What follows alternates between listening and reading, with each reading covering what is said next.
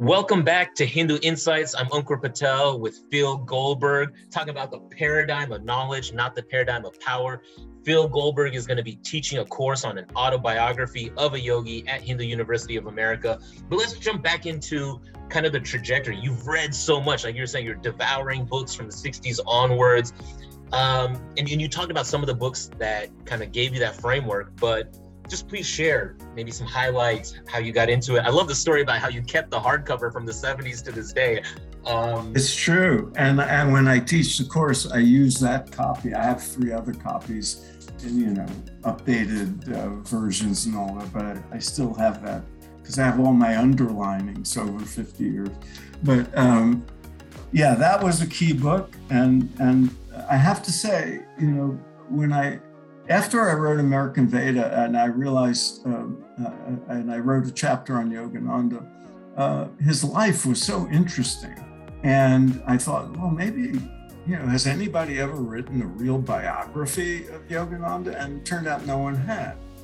And I thought, well, as soon as I mention it, everybody says, well, why would you write a biography? He's famous for having written autobiography of a yogi. We already have that. So I reread the book and I realized how much he left out. He left out a lot. Big passages of his life were dismissed in a sentence, you know, and I said, oh, you know, there's so much more here. And so I dug in and wrote a biography of Yogananda and discovered all these incredible things about his life and the circumstances of his work in the West and everything else. And uh, and little bits that you never hear about, like the, you know, he was he was a subject of the British Empire, uh, you know, at the time, and uh, they were spying on him. They were suspicious of him. You know, there was all kinds of things going on. But anyway, I, so I wrote that, and then. Uh, when the idea came up, because it was the 75th anniversary of Autobiography of Yogi, uh, to teach a course on it. I jumped at it because it was an opportunity for me, again, to go dive deep into the book. Because when you teach about something, you, you, you read it differently. And, you know, I don't know how many times I've gone through that book, but I kept finding new, interesting things to highlight.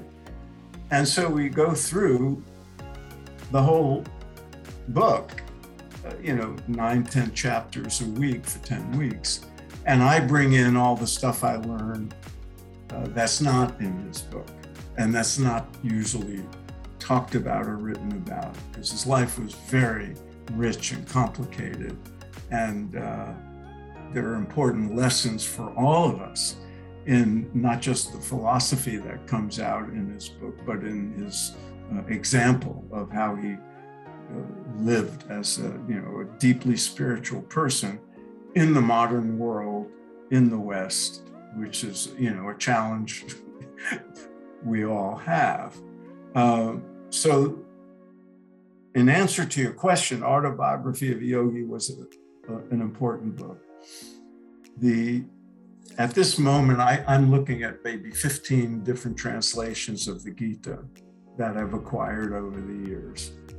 And reading that early on was very critical because it was presented to me as like a, a Hindu uh, sacred text or a, you know, the Hindu Bible.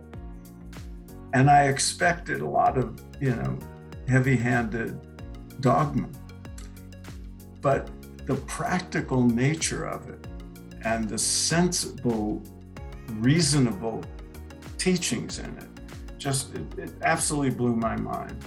And uh, so that's been a touchstone piece of literature ever since. And some of the Upanishads I keep going back to.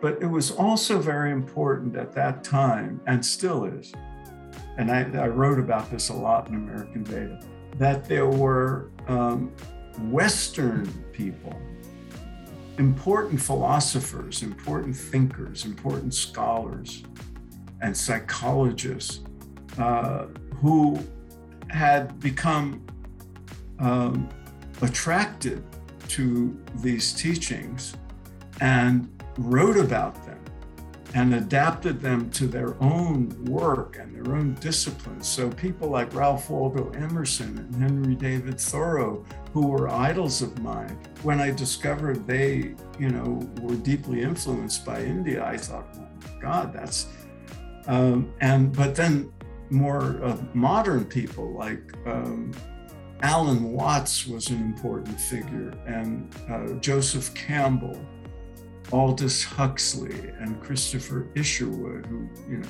all these people who wrote about Vedanta from a Western perspective that I could really relate to.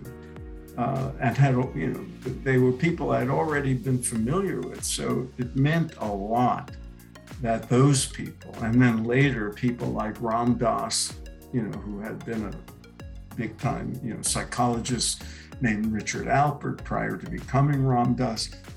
All those uh, books and articles, I couldn't get enough of it. I, I, I, was having trouble in school because I only wanted to read that stuff. The rest of it seemed, you know, a waste of time, honestly. I had to really crack down on myself to pass courses. But um, so that that that blend of the original sources and the commentaries about those book, sources and philosophical and psychological elaboration of the teaching by brilliant Western thinkers. That, that was very important in establishing the legitimacy and respectability of Hindu Dharma and Buddhist Dharma in the West and in my life. So I mirrored that. I was a part of that. And so when I wrote about it, you know, I had the direct experience. It was not just theoretical. Yeah, and now you've taught a few courses at Hindu University of America, including how Hindu Dharma transformed America, right? Right. So, so much of what we've been talking about is part of that course. And what I love about teaching that one is because it's online and we have this modern technology, I can play recordings and videos of some of the people we're talking about now and some of the gurus. I can play Yogananda and his voice, as I do in when I teach the autobiography of yogi course.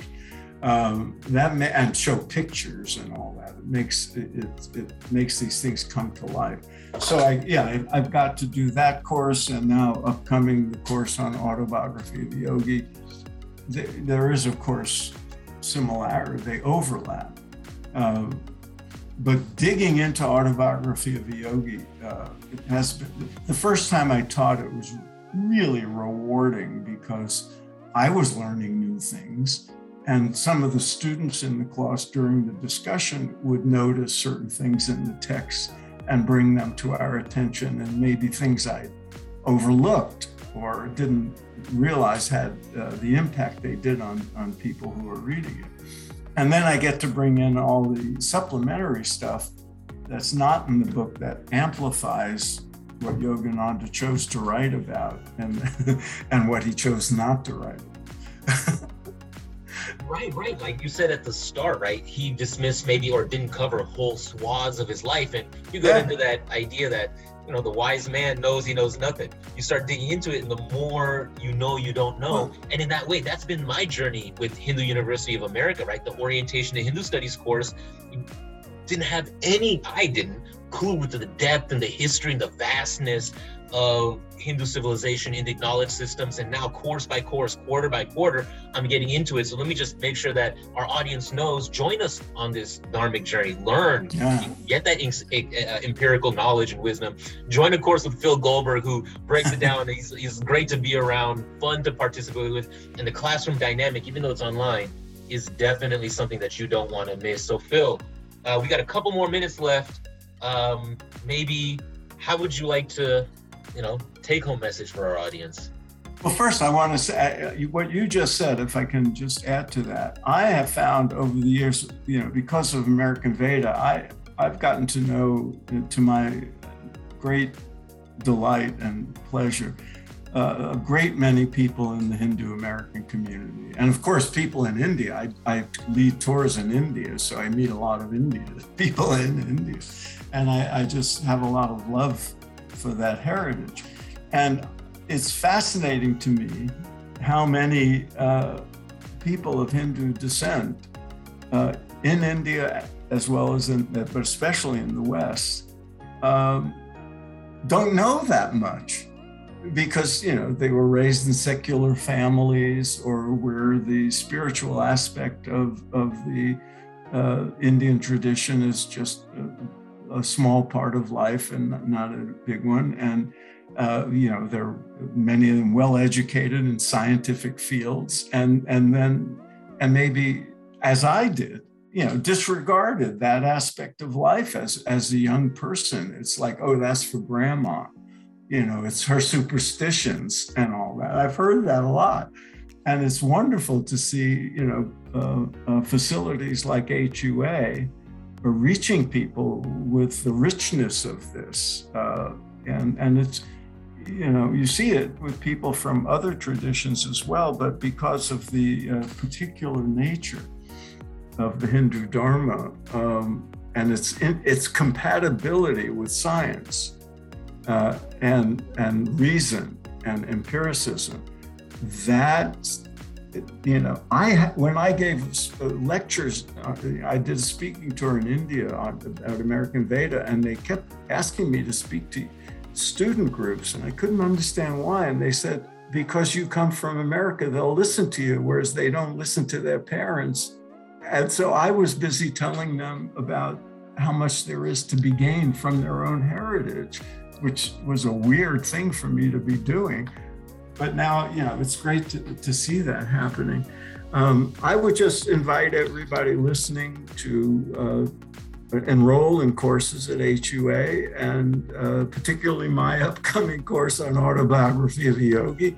We'll have a good time, and you'll learn a lot that will not only enrich your understanding of uh, the, that book, but by extension, you know, all of that uh, Hindu Dharma and the, the, the, the, great teachings that come from India uh, have to offer and what they, uh, what they highlight about how to live a good life and, um, and learn about uh, an incredibly interesting life in, you know, as it was lived out by the person who came to be known as Paramahansa Yogananda.